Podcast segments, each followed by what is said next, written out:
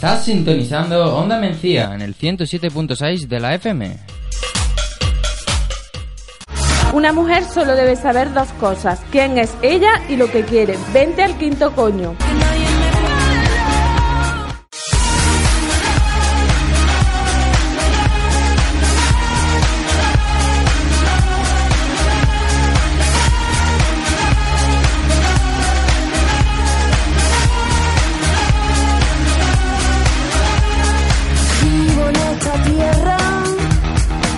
Buenas tardes, bienvenidas y bienvenidos de nuevo.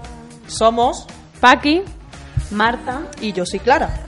Eh, hoy Tamara ahora mismo no puede estar aquí con nosotras, pero se ha unido Isabel María Rubio, que supongo que sabréis quién es, desde la distancia, ¿vale? Nos ha ayudado mucho en este, en este nuevo programa del Quinto Coño. Así que estas somos nosotras y esto es El Quinto Coño. Empezamos. Vivo en esta tierra me desespera. Vivo en esta tierra a veces ya desierta. Y ahora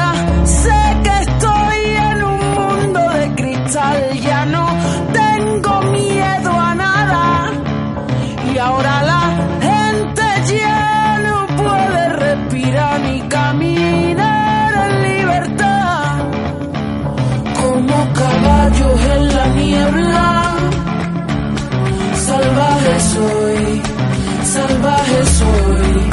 Como caballos en la niebla, salvaje soy, salvaje soy.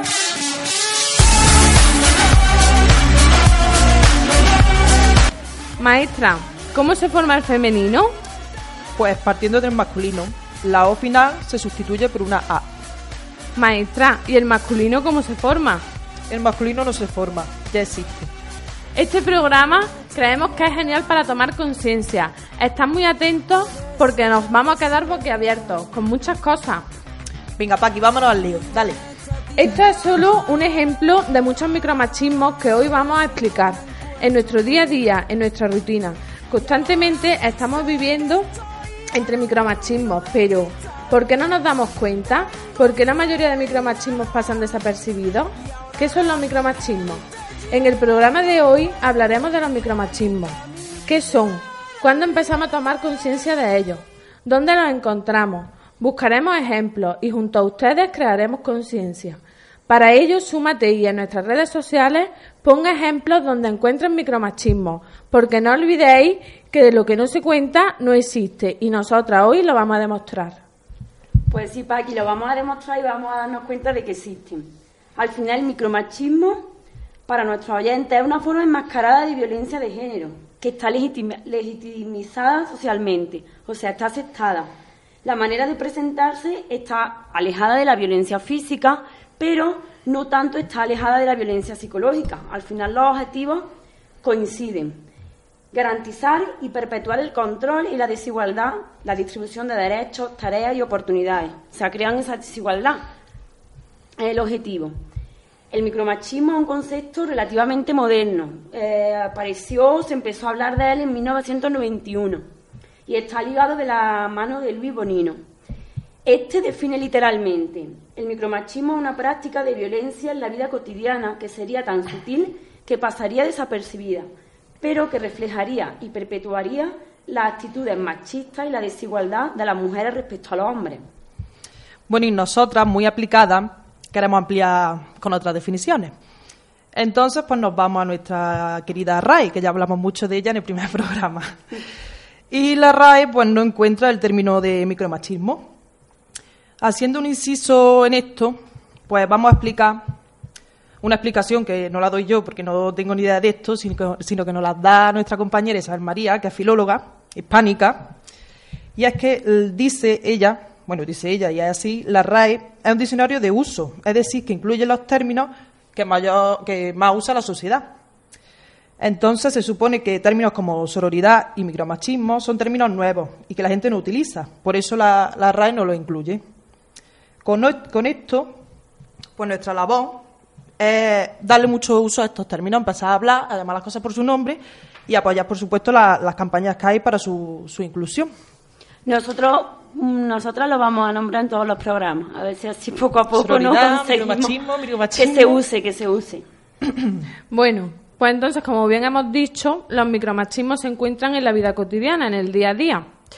Una vez que somos capaces de detectarlos, podemos clasificarlos de diferentes formas. Pues bien, los micromachismos se consideran violencias de baja intensidad, conductas casi invisibles, formas de dominación, con lo que los hombres pretenden dominar a la mujer, recuperar el dominio sobre las mujeres que desobedecen, poner resistencia al poder interpersonal de las mujeres con las que se relaciona y, por si pareciera poco, beneficiarse del trabajo del cuidador de la mujer. A ver, aquí mm, parece que no me pega decir esto, según dice Marta, pero aquí hablamos del dominio, o sea que los micromachismos se usan para dominar a las mujeres, ¿no? Pero que, o por parte de los hombres, pero que no, que no es así, solamente por parte de los hombres, que al final es una forma de dominar a las mujeres por parte de la sociedad, ¿vale? Incluyendo Entonces- mujeres y hombres. Exactamente. Sí. Hay que incluirnos también en esto, porque nosotros lo, lo utilizamos constantemente. Al final el objetivo es el mismo, dejar de, un- de una forma inferior a la mujer, pero se usa tanto en mujeres, o sea, se, los micromachismos Que son- son Lo usamos usados, todos, lo usamos todos. son ¿Vale? usados de... Bueno, Vale. Paqui, te dejo que siga, venga, dale. Venga. A la hora de clasificar los micromachismos, hemos querido hacer nuestra propia clasificación, de la cual hablaremos más adelante. Pero no podemos pasar por alto la clasificación que hace el, mayor precursor de los micromachismos, como bien hemos dicho antes, que es Luis Bonino. Pues bien, este hombre establece mm, cuatro categorías. La primera de ellas, micromachismos coercitivos que son los que mm, hablan de un control directo. Eh, estos micromachismos, eh, los varones pretenden usar la fuerza moral, psicológica, económica o de la personalidad, por ejemplo, a través de- del control del dinero. Los, microma- los segundos micromachismos serían los encubiertos. Eh, con estos micromachismos, los hombres ocultan su objetivo de dominio. Se caracterizan por ser muy sutiles y estar ocultos. Por ello son tan eficaces, por ejemplo, el mal humor manipulativo. En tercer lugar, se encuentran los micromachismos de crisis, es decir, cuando el varón ve que la mujer se vuelve más independiente, entonces utiliza estos micromachismos para aumentar su poder y, y que la- vamos, su poder en la relación con ella. Y una de las estrategias que puede usar en este caso es el hipercontrol. Y por último, los micromachismos utilitarios, que se llevan a cabo principalmente en el ámbito doméstico, dando lugar a la idea tradicional de la masculini- masculinidad, en el que el hombre se encarga del trabajo público, el remunerado, ¿no? El- como el más importante, y la mujer del trabajo privado. Vale, muy bien. Y ahora, Clara. Ya Paqui aquí nos da una base teórica, muy técnica, de lo que son los, los micromachismos.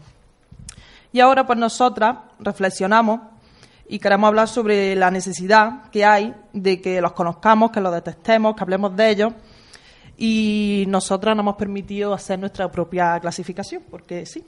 Entonces, eh, actualmente podemos decir que las actitudes machistas más evidentes las tenemos claras, ¿no? Que son aquellas que de forma manifiesta y constante han colocado a una mujer en una posición inferior al hombre eh, en todos los ámbitos, los sociales, económicos, jurídicos, familiares. Entonces, hasta ahí hemos dicho que estamos todos de acuerdo. Pero después están todos esos pequeños gestos, comentarios y prejuicios que tenemos tan interiorizados, que no los percibimos como machistas a pesar de que odiamos el machismo. Al menos Sí. aquí. Sí, es cierto. Sí, y esto viene ligado a los prejuicios. Al decir prejuicios, se te vienen a la cabeza los estereotipos de género. Y es que hay que hacer un inciso aquí, para explicar al final qué son. Porque para nosotras, y quizás para muchísimas personas, los estereotipos de género son todos los micromachismos. Los estereotipos de género son el conjunto de ideas preconcebidas utilizadas para explicar el comportamiento de hombres y mujeres, generadas en torno a la idea sobre cómo deben comportarse los papeles que se deben desempeñar en el trabajo, en la familia, en el espacio público, en la pareja, en las relaciones sociales. Cada cultura elabora sus propios estereotipos de género, que dependen de los roles en los marcos sociales en los que se construyen.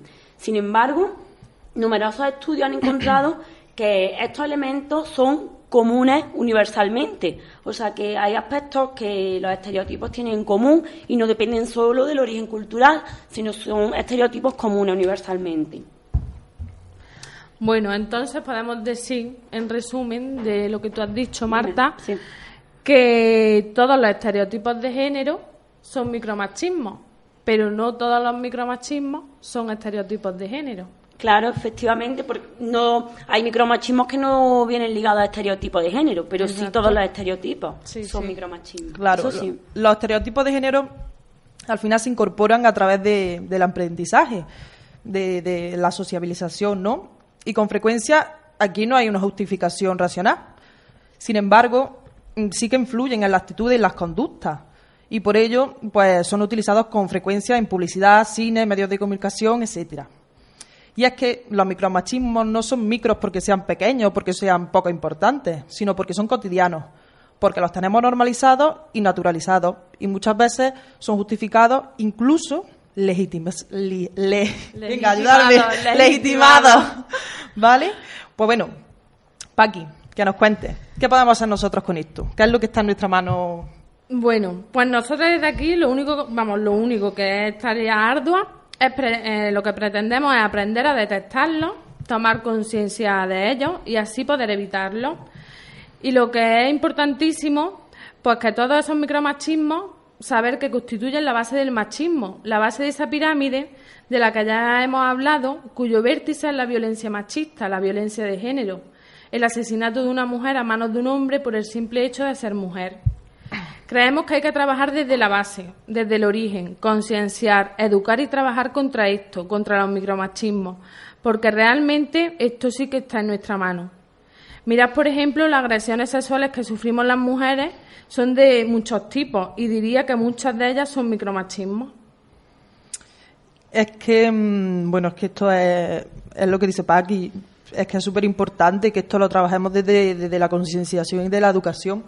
Es lo que ha dicho al principio, que es que este programa, sobre todo lo único que pretendemos es que, que nos concienciemos de esas pequeñas cosas que pasan desapercibidas y que las tenemos como, como normales y, y que no puede ser, porque si hay agresiones sexuales, o sea, que a ti te toquen el culo en una discoteca, ay, me han tocado el culo, pero es que eso no puede pasar desapercibido. Eso hay que denunciarlo. O sea, no te estoy diciendo que vayas a la comisaría cada vez que te toquen el culo, pero que, que esto no puede seguir Que te así. rebeles, que te rebeles, porque esto no es ninguna tontería. que sí, que te porque eso, vuelvas, aunque sea. eso mm, lo podemos meter dentro de un micromachismo, pero es que es una agresión. Bueno, una agresión no, es un abuso sexual, realmente. Sí.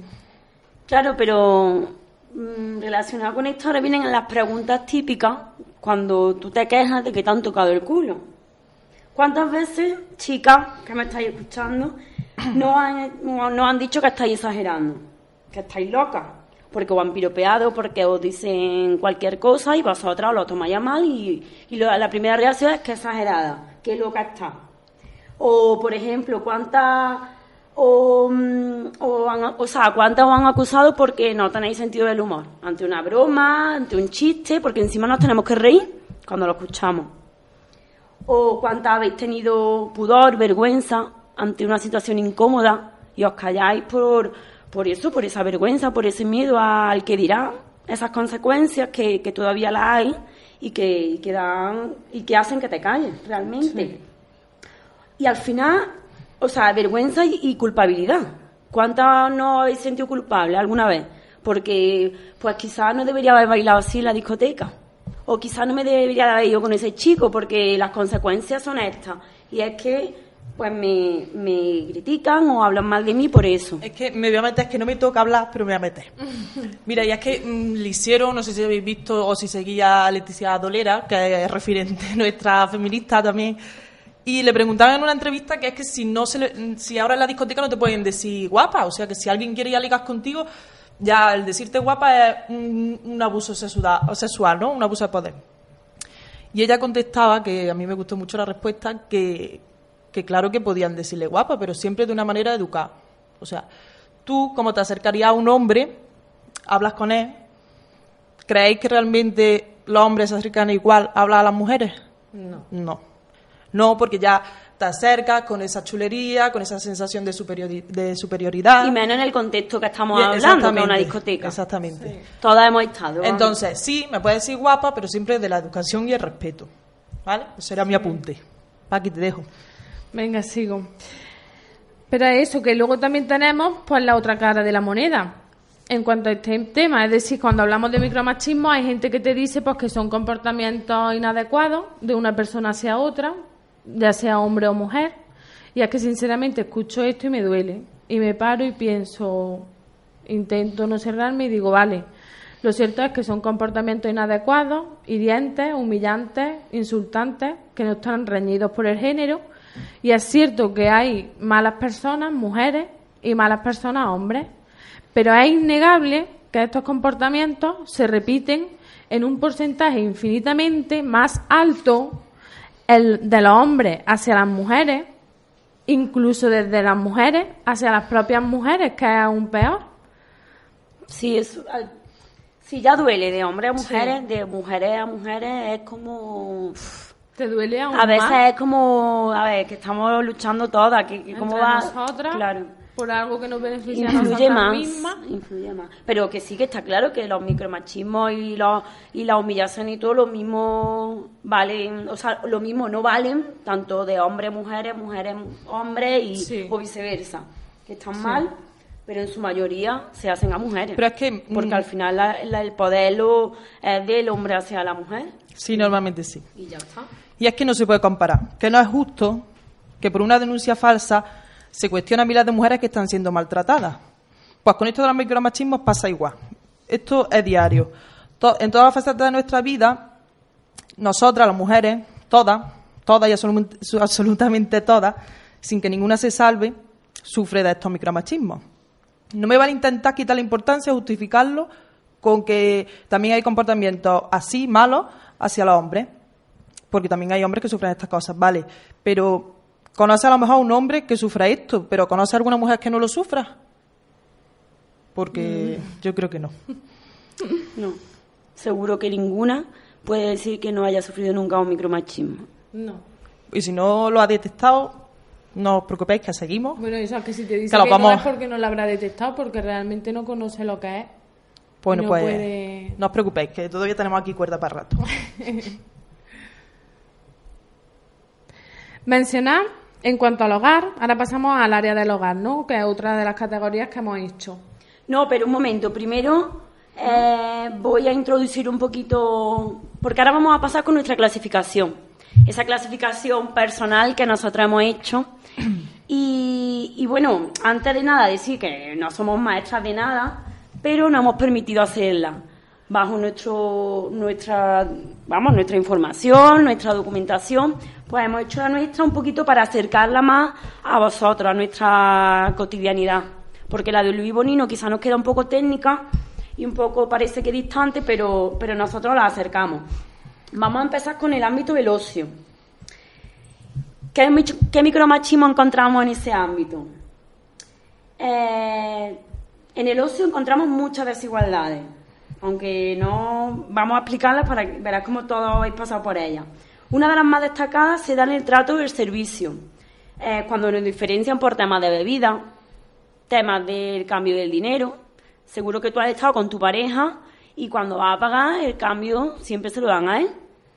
¿Por qué será? Claro que se ha avanzado, la mujer ya pues tiene manejo en el tema económico, pero A lo mejor he pagado yo, ¿eh? En me su mayoría se presupone, incluso el hombre pues eso siente esa, eh, él se presupone ya que él paga, ¿no? Y, y eso es una realidad que hoy día sigue pasando. Otra de las situaciones que se da por hecho es que las chicas tienen más cosas en común entre ellas que con los chicos y viceversa. Por eso al final, en muchas de las de las reuniones entre amigos o reuniones grandes de gente, se segmentan, se diferencian. Sin embargo, esto es una verdadera tontería, porque, puesto que hay mujeres que tienen muchas más cosas en común con hombres. Esto no ha pasado a todos, nosotras sin ir más lejos. ¿Cuántas veces habéis acabado vosotras, las niñas, sentadas en una esquinita de la mesa y los niños en otra, hablando de sus cosas y nosotras parece que es que estamos hablando todo el rato de los zapatos y de la ropa? Pues no. Sí, nosotras de ropa y ellos de fútbol. Parece Pues no, que es no, que la diferencia es esa.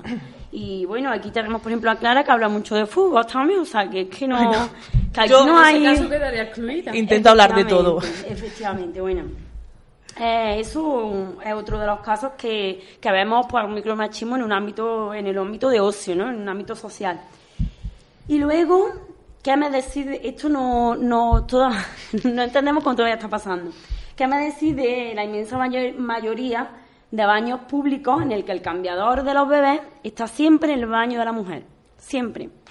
Como referente vamos a destacar, aparte que nos gusta ir, vamos a destacar McDonald's Mira, porque es que el único que nosotras en nuestro que nos rodea que tiene cambiador que tiene cambiador de bebé y los tiene fuera antes de, de los baños ni en el de la mujer ni en el del hombre porque al final eh, yo creo que, que La- es de ambos la vamos. crianza es la crianza es de ambos se supone que debe ser de ambos. sí. Efectivamente, pero, pero sí es cierto que la mayoría de los, de los locales está en, en el baño de la mujer.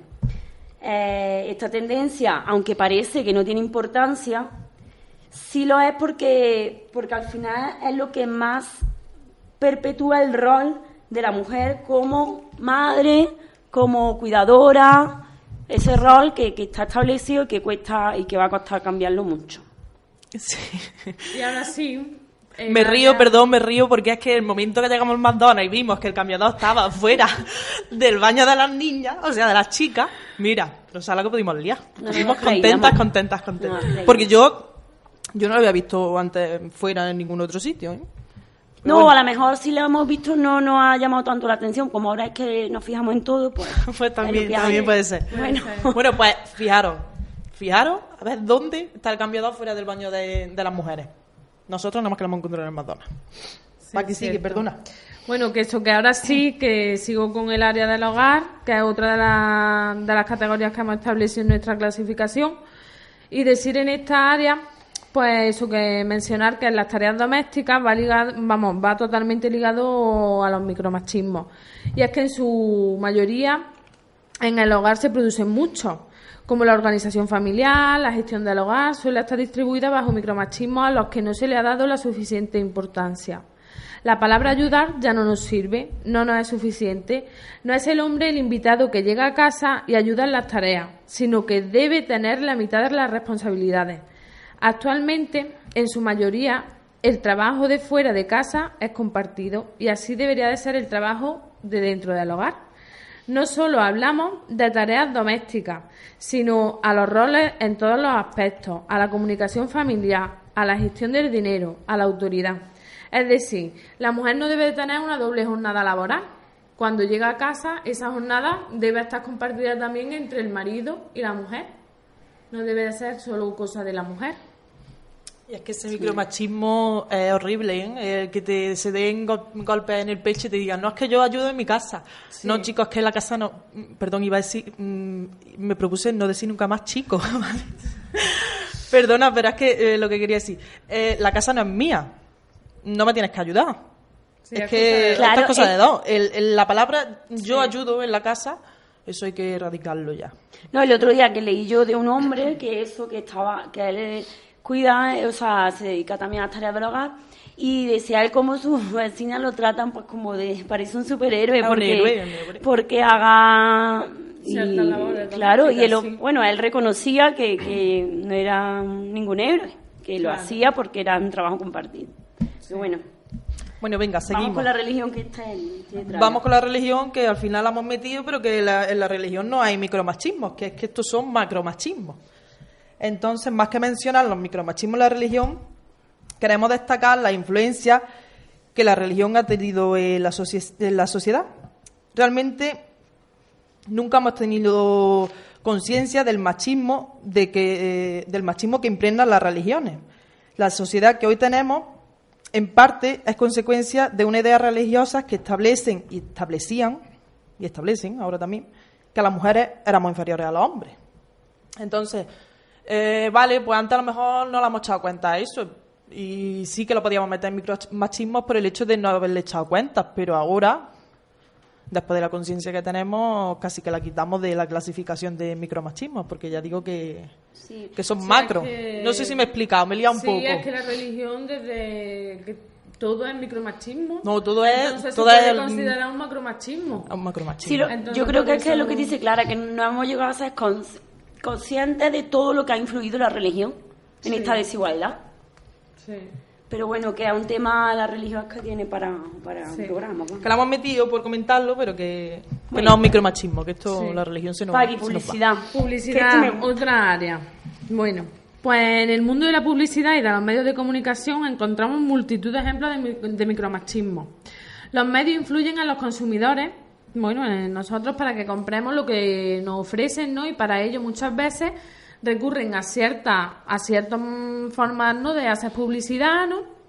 Eh, que y en, vamos, en ocasiones el impacto que produce en nosotros es tan negativo que tienen que retirar tal publicidad porque es muy machista.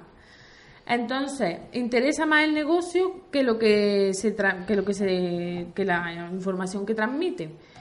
En su día no le importó lo que se le transmitió a los niños y niñas que se vieron que vieron cómo Hipercop diferenció dos camisetas bonita como mamá e inteligente como papá.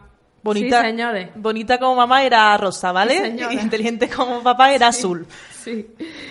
Entonces, Hipercop tuvo que retirar esos artículos, puesto que ofendió no solo al colectivo feminista, sino a cualquier persona con sentido común, evidentemente. Fue un micromachismo que, por suerte, no fue culturalmente tolerado y que situaba a las mujeres dentro del estereotipo estético. Pero nos queda la duda de si fue, si fue intencionado el hecho en sí, sabiendo que la publicidad que posteriormente iban a tener o fue un micromachismo interiorizado, es decir, eh, realmente mm, vale en publicidad que hablen bien o mal de mí, pero que hablen. Entonces, mm, no sé si también eh, en Argentina este año para Navidad hubo otra campaña en la que publicitaban unos juguetes que era del mismo estilo. Entonces, que parece que a conciencia hace, lo hizo el Carrefour y creo que parece que es que hacen a conciencia este tipo de campañas para que armen revolución, líen las protestas Sí, sí, y así consigan la Que publicidad. la gente lo vea. Llámame mal pensada, Y pero yo, que yo lo creo. Con sede campeón y con sede cocinera. Sí, era algo- alguna locura así. Entonces- Que sí, es que al final la realidad está que meses después, nosotras hoy estamos hablando de Hipercop, Claro. mencionando esa publicidad De y, Carrefour, y- que es lo y que ya está, y eso es, y eso es un interés. Sí. Por eso, mm, vale todo.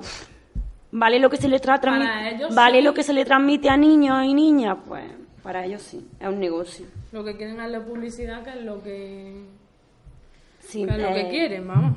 Y lo consiguen.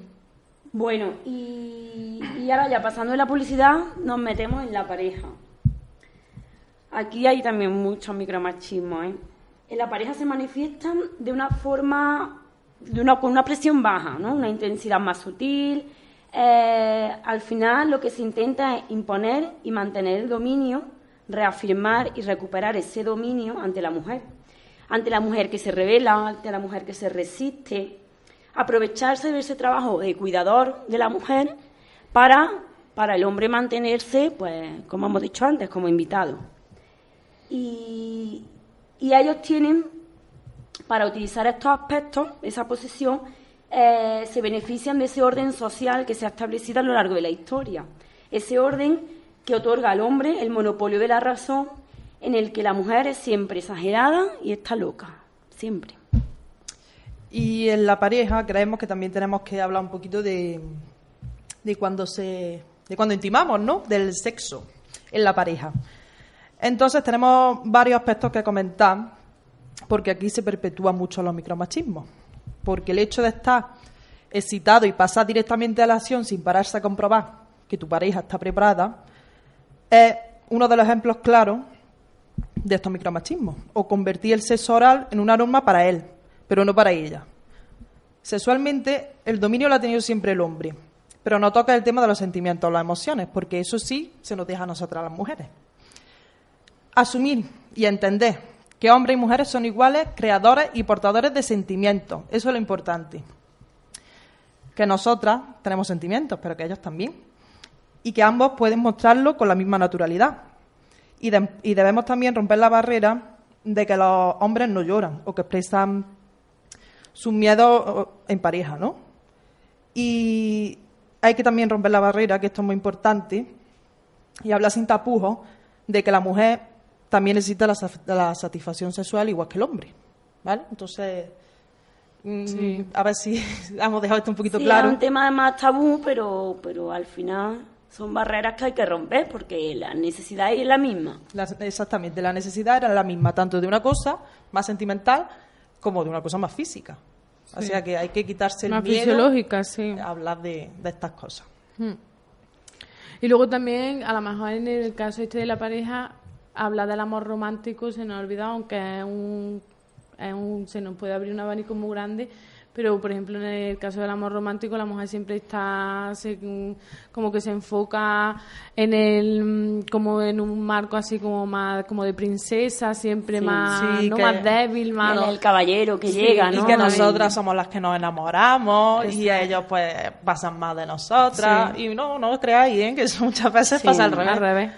Sí. Sí, o- el, el, esa, el hombre, ese caballero, ¿no? El más varonil, Hoy, claro, más- hoy leía, leía el ceder el paso es un acto de educación, ¿vale? Un acto de educación si lo haces con cualquier persona. Eso, Sí. eso. Si lo haces con una mujer sola, es un acto de desigualdad. Sí.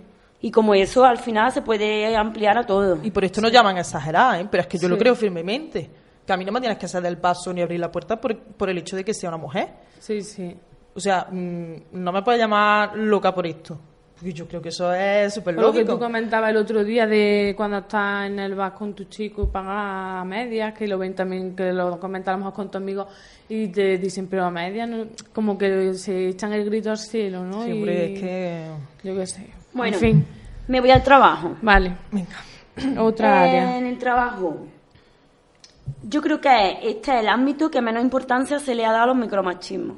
Hasta hoy día. Bueno, hoy ya se lo Hasta- estamos dando. Claro, hasta hoy día que la mujer pues tiene ya una independencia económica, una formación, una independencia social o que aspira por lo menos. Entonces ahora se le empieza a dar cuenta, o sea, se, se le echa cuenta a los micromachismos en el ámbito del trabajo.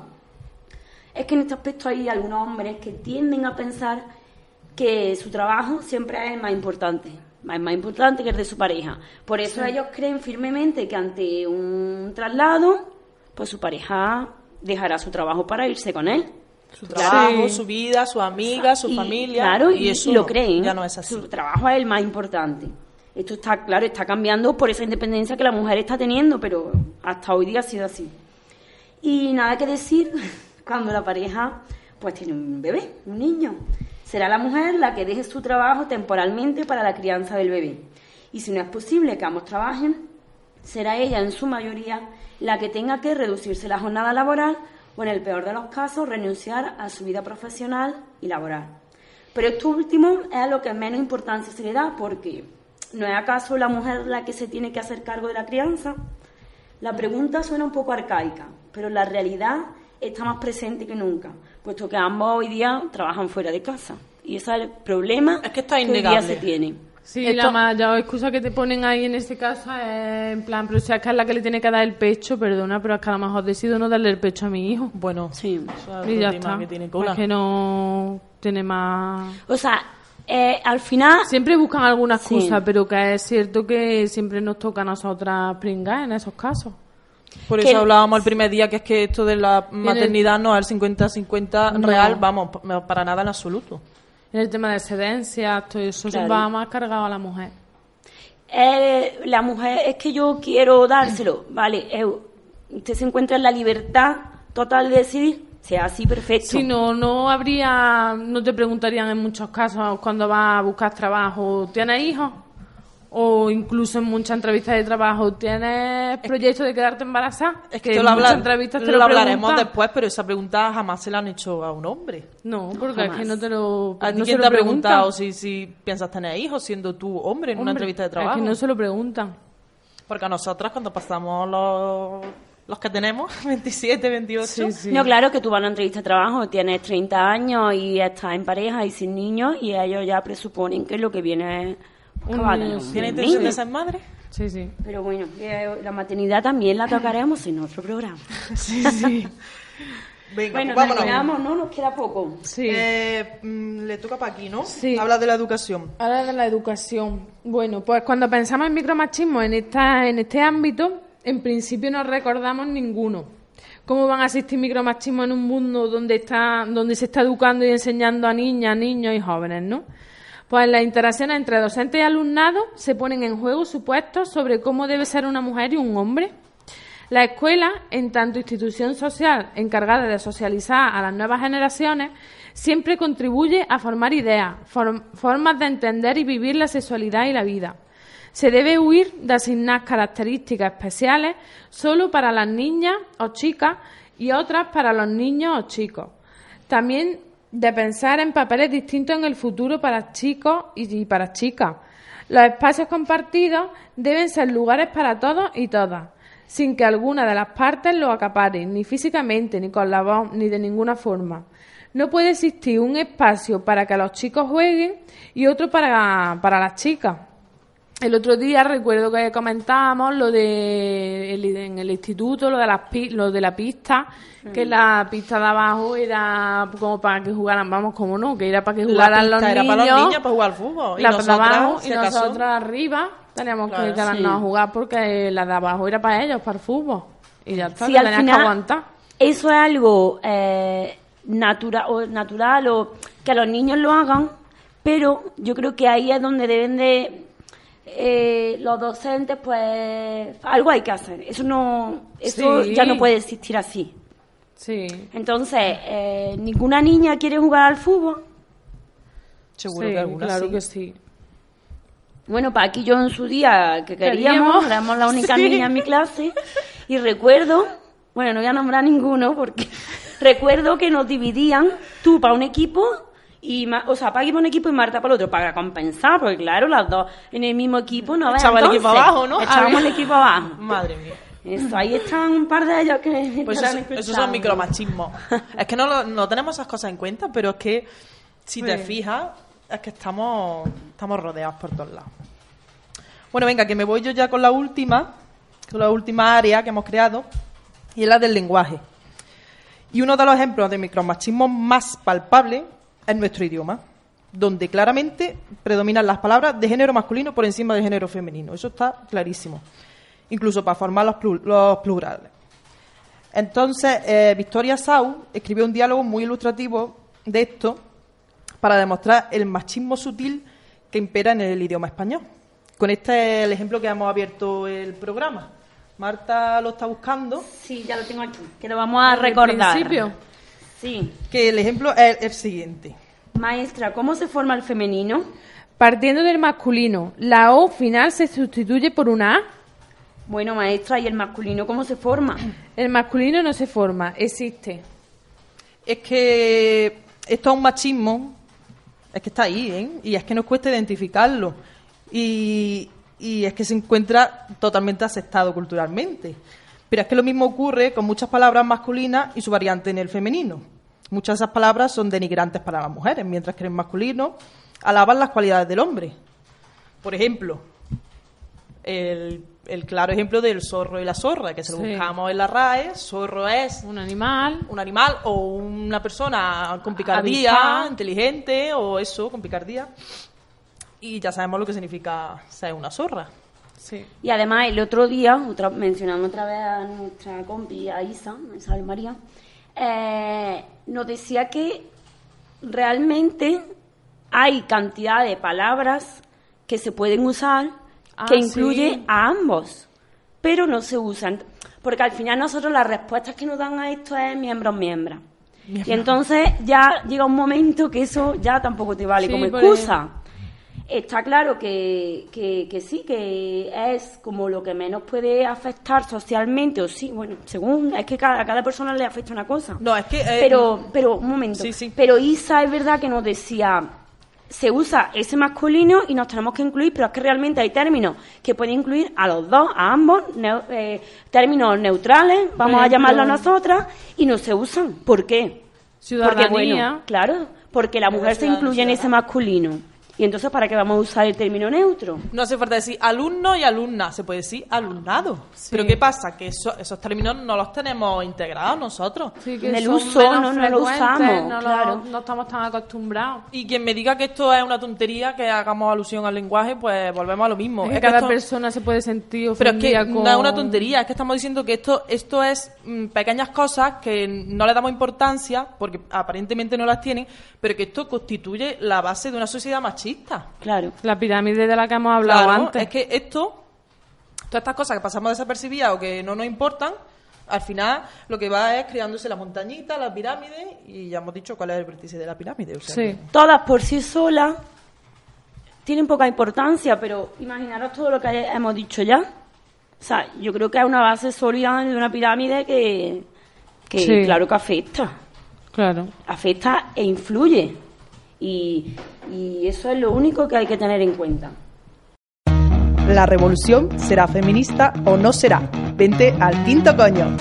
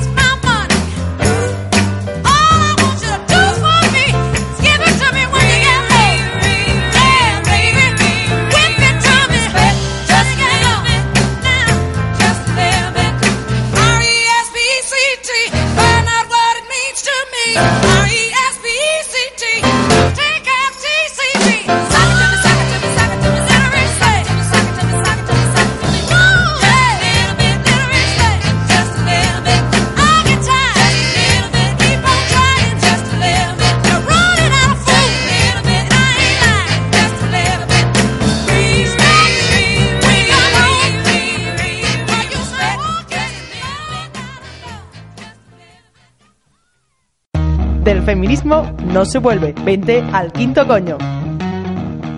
Volvemos de nuevo y acabamos de escuchar una canción de Aretha Franklin, Respect. Y bueno, antes de empezar la tertulia y, comentar todo lo que hemos estado explicando, mencionar eso. Esta mujer ha fallecido recientemente y ella, esta canción que acabamos de escuchar, la compuso un hombre porque así consideraba su, su organización familiar, que él llegara y su mujer lo- la estuviese esperando, lo estuviese esperando, perdón. Y entonces esta cantante, Areta, pues cogió la canción y la transformó, la modificó y hizo pues esa reivindicación de que si la mujer llega a casa, pues también quiere que esté el plato en la mesa. Y ella pues se convirtió esta canción en un himno feminista y esta mujer que ha fallecido recientemente, pues en una mujer feminista, porque aparte de luchar por el feminismo, luchó por el racismo. Y, y, bueno, aparte que, que es conocida mundialmente. ¿va? Y os dejamos como hemos no hemos permitido ponerle la canción por eso. Y nada más, empezamos, ¿vale? Venga. Era solo un inciso. Eh, Bueno, vamos a empezar poniendo ejemplos de todo esto que hemos hablado, ¿no? De todos estos micromachismos para eso, para aprender a detectarlos y a tomar conciencia. Son frases cotidianas que escuchamos todos los días eh, de la mano de algún chico o alguna chica y, y vamos vamos a ejemplificarlo para que para que lo comentemos y, y veamos dónde tenemos que actuar, ¿vale? Sí, no sea Sí, más fácil si- detectarlos también. si, si, a- o sea, si nos dejamos algunos ejemplos atrás, de verdad que no tengáis, mm, no sé, que comentéis Reparo. en redes sociales, no tengáis reparo. Nosotros intentamos acercarnos con las redes sociales a, a ustedes y bueno, pues queremos una respuesta también y es que participéis con nosotras, que esta es la idea del programa, ¿vale? La lucha Y a ver si alguna o todas. alguno se arranca el primero y seguro que después vienen más, ¿vale? Claro que sí. Bueno, ¿con qué ejemplo Bueno. empezamos? Mm, Paqui. Venga. Eh, el primero. He creído necesario explicar algo a una mujer sin que ella me lo pidiese por el hecho de ser mujer. Esto ocurre muchas veces cuando estamos a lo mejor y te explican, yo qué sé, por ejemplo, con temas de ordenador Bueno, a mí, o con temas del coche también. desde mi experiencia personal, muchas veces mm, lo oigo explicándome lo que han fuera de juego. También, digo, sí. eh, que sé perfectamente lo que han fuera de juego. Y parece que por el hecho de ser una chica, pues hay que explicármelo, ¿no? Tú Sí. das por hecho de que yo no tengo ni idea de lo que es un fuera de juego. Pues sí, yo sé lo que es un fuera de juego. Y seguramente Sí. muchas otras mujeres también. Entonces todo es eso, machismo encubierto. Si es que... Sí, eso eh, se da sobre todo en, en campos o en ámbitos donde son considerados masculinos, ¿no? Sí, Sí. Fútbol, se presupone que son mecánica, eh, co- tú vas a comprar un coche y si vas con tu pareja, pues el, Se el dirige dependiente se dirige a, a él. al hombre, Porque sí. al final da por hecho que es el que va a entender de coche y el que, ¿no? Sí. Claro. Sí, sí, tienes el coche en el taller y el mecánico, si vas con alguien de sexo masculino, Se va a dirigir a él. se dirige a él. Perdona, el coche es mío. Sí. El coche, el arreglo lo voy a pagar yo. ¿Vale? Así que dirígete a mí. O sea, que dirígete a mí, que sé de coche lo mismo que él. O no, pero bueno. Y si no sé, lo, o sea, me lo explica y lo qué- entiendo. claro, que- que- no tienes por qué presuponer que yo no sé de coche. ¿Vale? Sí. Sí. Bueno, venga, vamos con otro ejemplo. Venga. Eh, Marta. Este me encanta. Le he preguntado a una mujer si está con la regla, cuando me ha respondido con desgana, desaire, enfado, mal humor. Y esto es que es increíble, porque es que a mí nunca me ha cambiado el carácter por tener o no tenerla. Entonces es como, pero bueno, cuando estás con la regla que estás enfadada, Sí. no, a veces tienes mal humor, pero por simplemente por el hecho de tenerla, pero no porque te cambie el carácter. O sea, Ya ves tú. y pero al final que Pero bueno, aún así, ¿a que se te- presupone, ¿Qué ¿no? más te da que yo esté con la regla que no esté con Y la aunque regla? eh, a lo que- mejor hay mujeres que le cambia el humor o tienen desajustes emocionales o lo que sea, no es motivo para que a ti un hombre te diga Que estás con la que- regla. que estás con la regla. Porque Es que- no, porque mm, desigualdad que hay entre hombres y mujeres no tiene que ser motivo para que a ti te, te Sí, tú me pongan de excusa para sí, que no, sí, que me no. hagas que- en plan, aparte como incómoda y todo, que estás con la regla. Sí, no. Que te desvalorizan por eso. sí. No. Y al final, que está claro que, a ver, que hay desajustes emocionales Sí. que hemos hablado, ¿O ¿no? no? Que a veces... Pero también según... Pero hay puede veces que sí, veces que sí, no. que estén Pues bueno, mira, yo por ejemplo tengo... algo estándar. Tengo Mm. cambios de humor porque yo me levanto así. Y da igual que Por esté con la, que porque la regla o no, Da igual que sí. te da la regla o no. Lo mismo te contesto malamente pues porque yo soy Ya así. está, te levantas con el pie izquierdo. Me levanto con el pie izquierdo. Todo el mundo tenemos días malos. Mm, ¿Quién eres tú para preguntarme a mí si yo estoy con la regla por eso? mm. Sí. Está. Eso así lo dejamos, ¿eh? Chicos, porque esto sí que es para vosotros, chicos. Venga, Clara. Venga, que nos vamos con otro. Eh, bueno, esto el típico amigo, ¿no? Tienes niños. Entonces tu chica se va a tomarse un café con las amigas y te pregunta a tu amigo, ¿qué? ¿Hoy qué te han dejado de niñera? Perdona, te han dejado de padre. Tú eres el padre. Yo no soy niñera de nada, o sea, niñera. Es que mm, es que referirse a eso, a que tú cuidas de tu hijo como, como niñera. A ver, es que eso son bromas que no tienen gracia. Eso es lo que hablábamos del humor antes. Es que realmente lo que estás haciendo es como que la responsabilidad toda de la madre. Claro, y, y tú lo haces en plan broma, ¿no? Hoy que te han Sí. dejado de niñera. Sí. Mm, Esto seguro que muchos chicos, muchos hombres que nos están escuchando se lo han dicho. hombre, Sí. estoy segura. Yo es que no, o sea, que no es Porque lo raro. hemos que escuchado, con- vamos. Sí, es que parece que es extraordinario Sí. que tú veas a un hombre con su hijo, ¿no? Y entonces esa broma, pues bueno, sí, quizás no, no sé, porque lo que nos dicen es no entendéis el humor o, o- Pero es que ya llega un momento que eh, hay bromas que cansan y que ya Esas no... bromas no se pueden hacer. Ya está bien, ¿eh? ya no. Sí.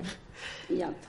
Eh, aquí... Otro ejemplo. Venga. Eh, un momento, que se nos vaya que se nos que esto ya lo hemos hablado, pero que bueno, que yo es que creo que es importante decirlo otra vez.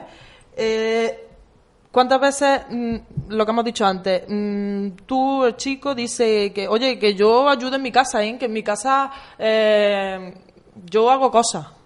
Que mm, las tareas de hogar no son mías, que no me tienes que ayudar. Que lo hemos dicho antes, pero es que creo que es necesario que lo volvamos a repetir.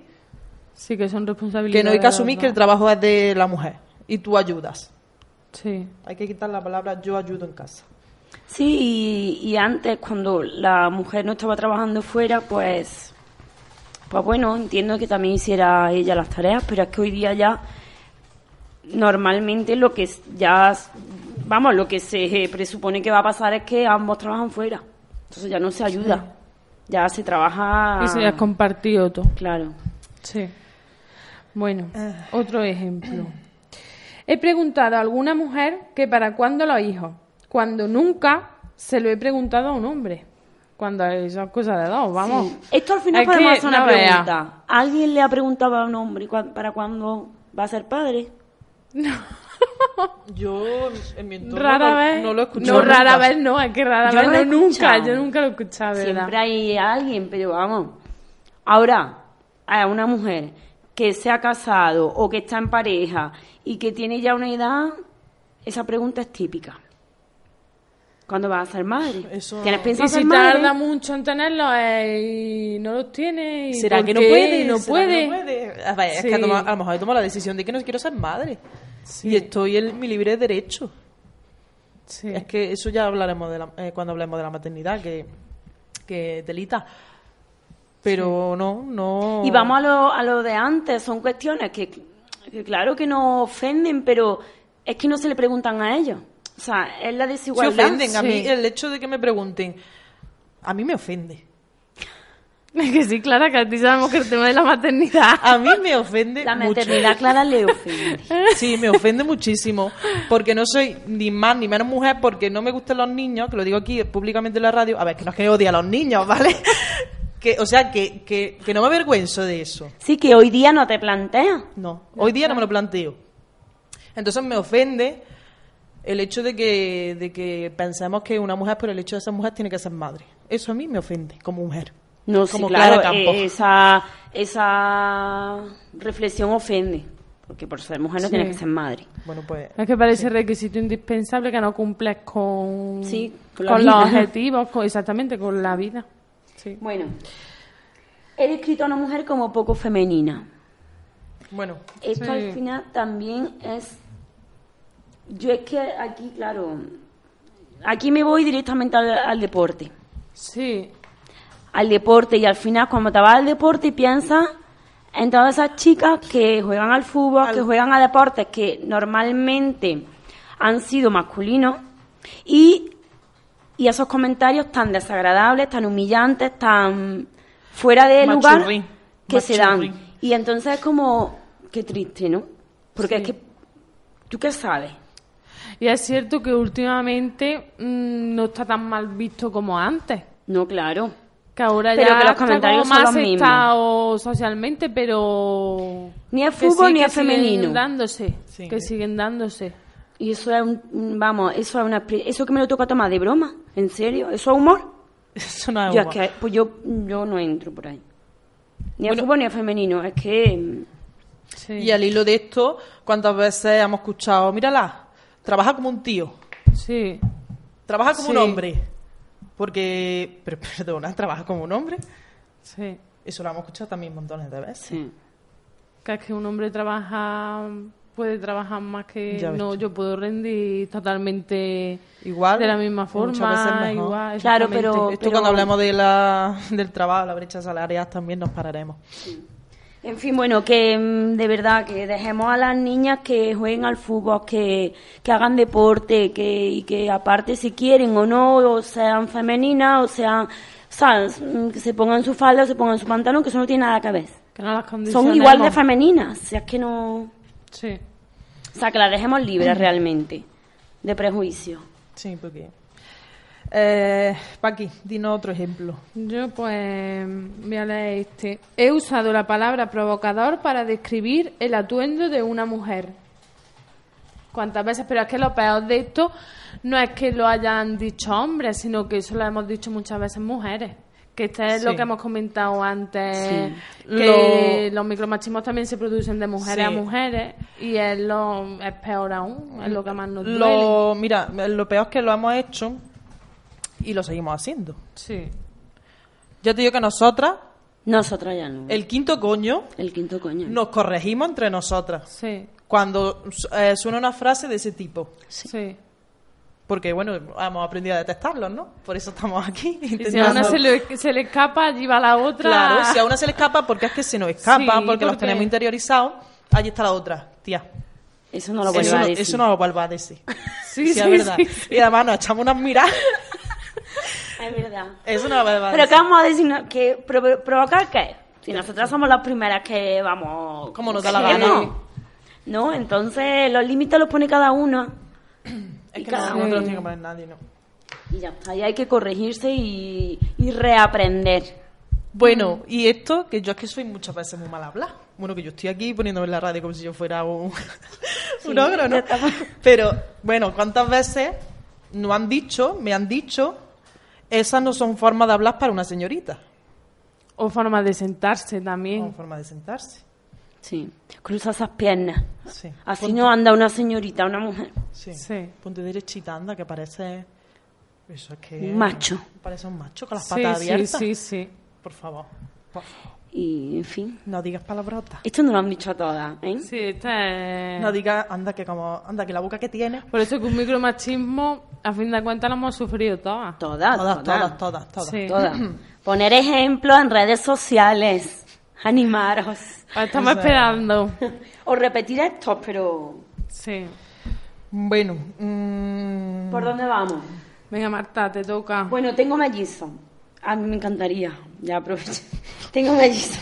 Y nada nacer hice socio del Madrid a mi hijo y no a mi hija. ¿Y eso por qué? Eso también se da. Como tienes niño y niña, siempre el niño pues lleva... Porque de pequeño ellos no te lo piden. Tú intentas in- inculcarle o, o que no es malo, pues tu, tu creencia, tus hobbies, tu, tus aficiones. Y entonces al niño le compras equipación del Madrid, o, le, o eso, o le haces socio, y a la niña no. sí. Es que eso lo único que, que conseguimos es que al final la niña tire para... Para Que- jugar con muñecas los niños al fútbol, si eso es así. Exactamente.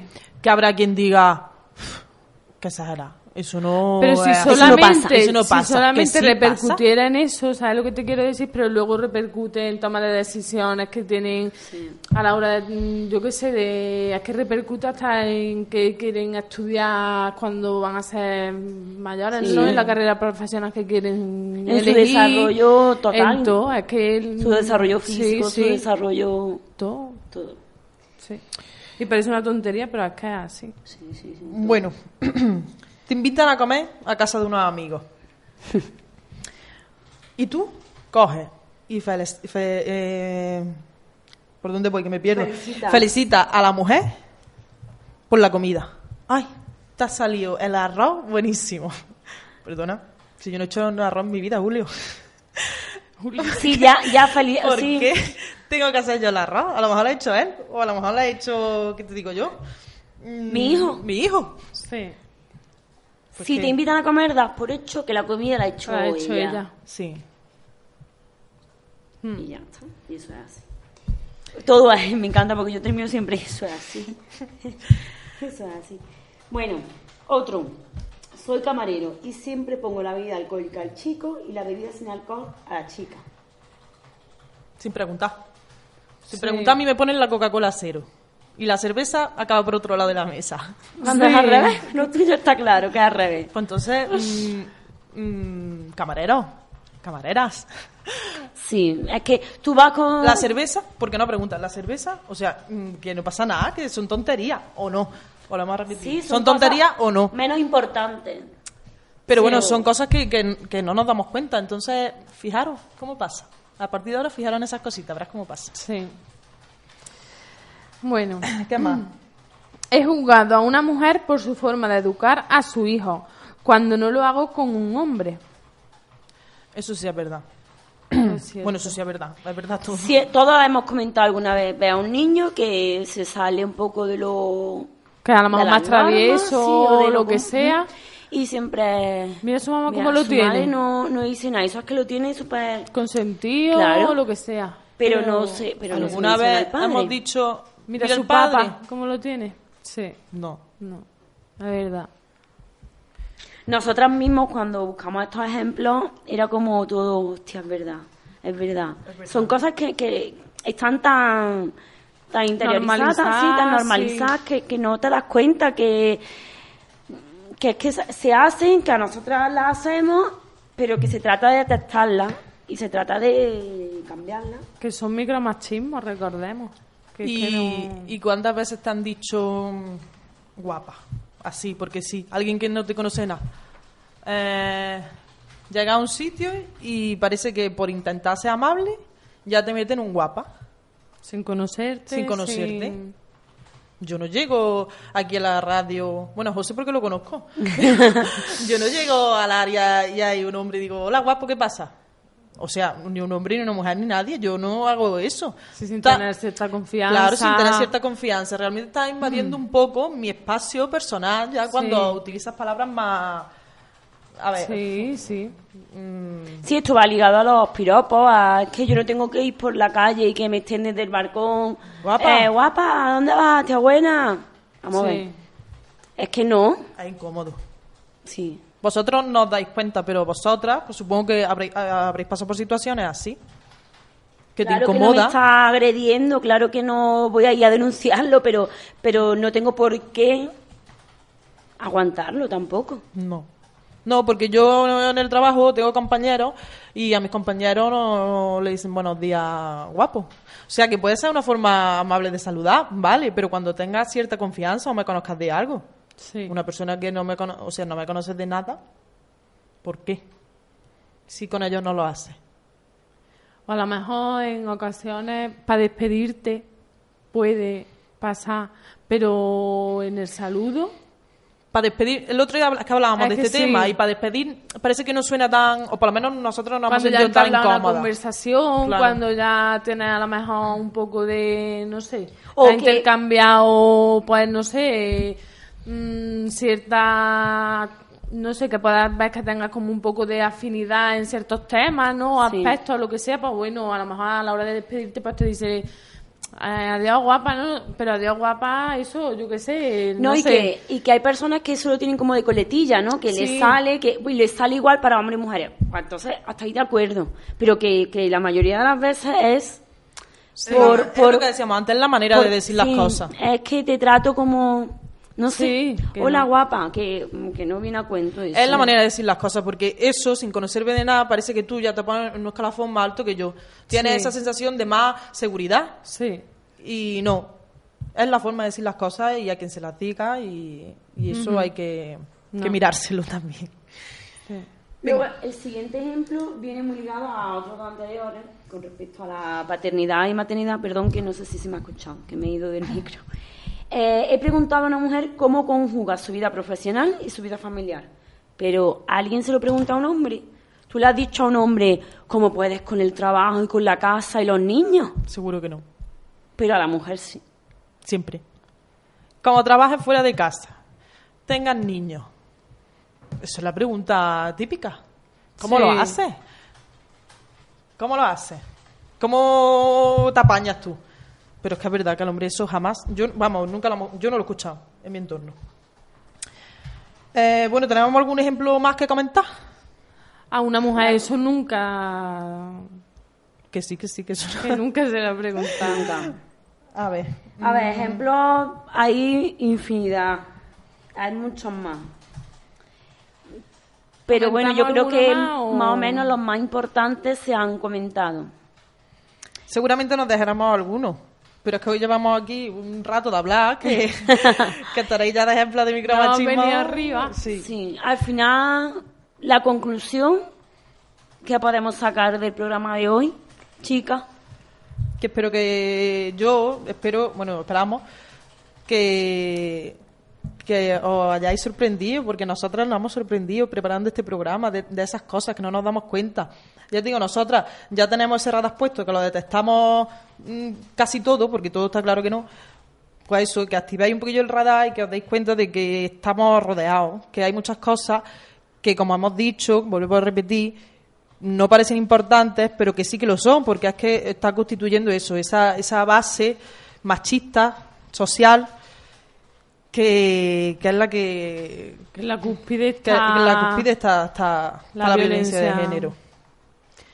Entonces creemos eso, que, que es muy chulo este programa, que espero que os haya gustado, Que hayan Que que hagamos aprendido, hayáis aprendido, que hagamos Que autocrítica. que hagamos autocrítica, que nos concienciemos. que les sea más fácil detectar, si se pueden identificar con algunos machismo de los que hemos dicho. Que no haya pudor ni, ni te intimide eh, cuando tú detectas un micromachismo mm, revelarte ante Y eso. corregirlo. Y corregirlo. Que no pasa nada, que, que, que no se trata de discutir ni de menospreciar al otro, porque ya hemos dicho que son micromachismos que pasan desapercibidos, que no se hacen quizá con intención, pero que los tenemos interiorizados. Entonces no vale na- no pasa nada, porque ante un micromachismo que tú detectes, mm, stop y, y fuera, ¿no? Eh, no se nos puede olvidar eh, agradecerle, bueno, la a Isabel María, que ha formado parte del Quinto Coño. Nos ha ayudado también. Tamara este también ha, ha buscado, bueno, ha participado. Tamara es que no ha podido estar aquí hoy con nosotros por problemas ajenos, por problemas personales. Pero vamos, que, que eso, que, que estará en los próximos programas. realmente están aquí presentes. Isa, que se ha unido al quinto coño. Mm. Y que si alguna os queréis unir al quinto coño, aquí estamos. Abierta. Si queréis ayudarnos a. O sea, algún tema de que tengáis ganas de que hablemos y demás. Que las redes están abiertas, Instagram, Twitter, Facebook, el quinto coño. Sí.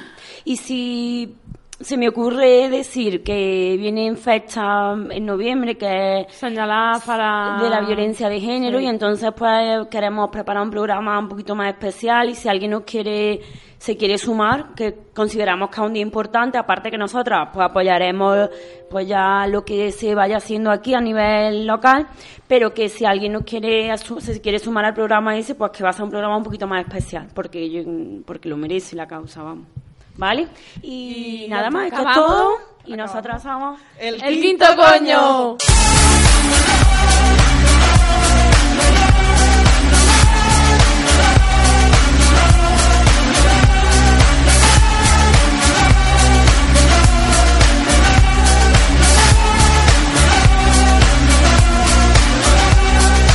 Vivo en esta tierra,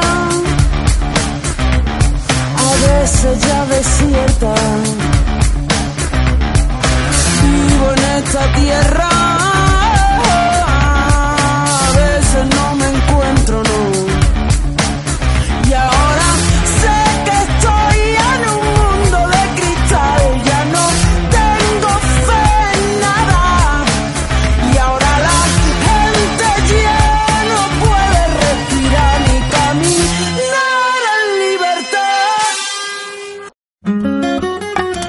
Onda Mencía Radio, tu emisora.